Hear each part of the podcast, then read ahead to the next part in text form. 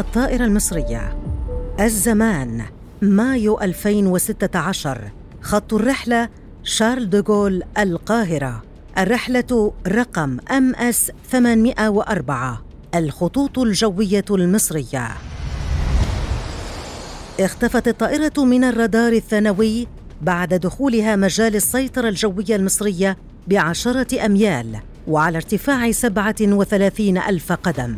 أعلنت شركة مصر للطيران في الساعة 3:44 بتوقيت غرينتش عن اختفاء الطائرة التي على متنها 56 راكباً وطاقم عمل من 10 أفراد. في ساعات الظهيرة من يوم 20 مايو تم التأكيد على العثور على الطائرة المنكوبة محطمة في البحر المتوسط. كانت هذه الكارثة بسبب عاملين اجتمعا على متنها، وهما تسرب من قناع الأكسجين العائد لمساعد الطيار ونيران السيجارة كان يدخنها الطيار أو مساعده. في يوم الحادثة سارعت مصر إلى ترجيح فرضية تحطم الطائرة بسبب تفجير استهدفها، لكن باريس رجحت أن يكون الخلل فنياً. تبين فيما بعد أن التسجيلات للصندوق الأسود تدعم النظرية الفرنسية، فقد رصد صوت خفيف التقطه الميكروفون المدمج في قناع مساعد الطيار، وذلك قبل دقائق قليلة من وقوع الحادث. وقد رجحوا أن هذا الصوت ناجم عن تدفق قوي للهواء، إذ كان القناع موضوعاً في وضعية الطوارئ.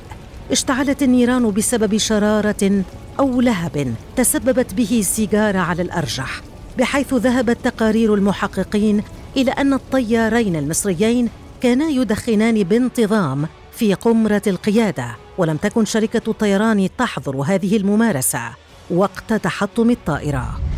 أشارت التحقيقات فيما بعد إلى أنه تم التنبيه مراراً وتكراراً إلى مشكلة كهربائية قد تؤدي إلى نشوب حريق داخل الطائرة، لكن تجاهل الطياران الأمر. خلص التقرير إلى اعتبار أن الطيارة أساساً كان لابد لها ألا تقلع إذا لم تتم صيانتها قبل ذلك. كان حوالي 12 فرنسياً من الضحايا على متن الطائرة، لذا تدخل المكتب الفرنسي للتحقيق بشأن سلامة الطيران المدني، وخلص في تقريره الذي نشره في تموز 2018 إلى أن حريقاً اندلع في قمرة القيادة امتد بسرعة تسبب في فقدان السيطرة على الطائرة.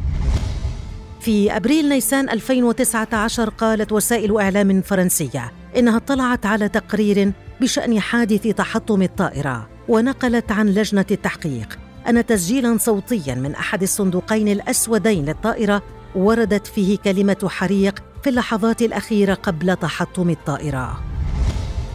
وأظهر تحليل سابق لمسجل بيانات الطائرة وجود دخان في إحدى دورات المياه وغرفة أنظمة الطيران الإلكترونية، في حين أظهر الحطام المنتشل من مقدمة الطائرة علامات على تلف بفعل ارتفاع درجات الحرارة. كما خلص التقرير إلى أن الطائرة كان يجب ألا تقلع أبداً لأنها كانت في حالة فنية متردية، وهو ما نفته السلطات المصرية وقتها، مؤكدة على الصيانة الدورية لجميع الطائرات، وأنه لا يمكن أن تقلع طائرة بها عيوب فنية. ووفقاً لما نقل عن التقرير الذي أعده خبراء في الحوادث الجوية بتكليف من القضاء الفرنسي، فإنه قبل يوم من الحادث صدر نحو 20 إنذاراً عبر نظام أكارس لاتصالات الطائرات يؤكد وجود أعطال داخل الطائرة، لكن شركة مصر للطيران لم تتدخل. لكن ورغم كثرة التقارير إلا أن المصاب واحد على أهالي ضحايا هذه الكارثة الذين قضوا في واحدة من أصعب الحوادث الجوية التي شهدها التاريخ الحديث.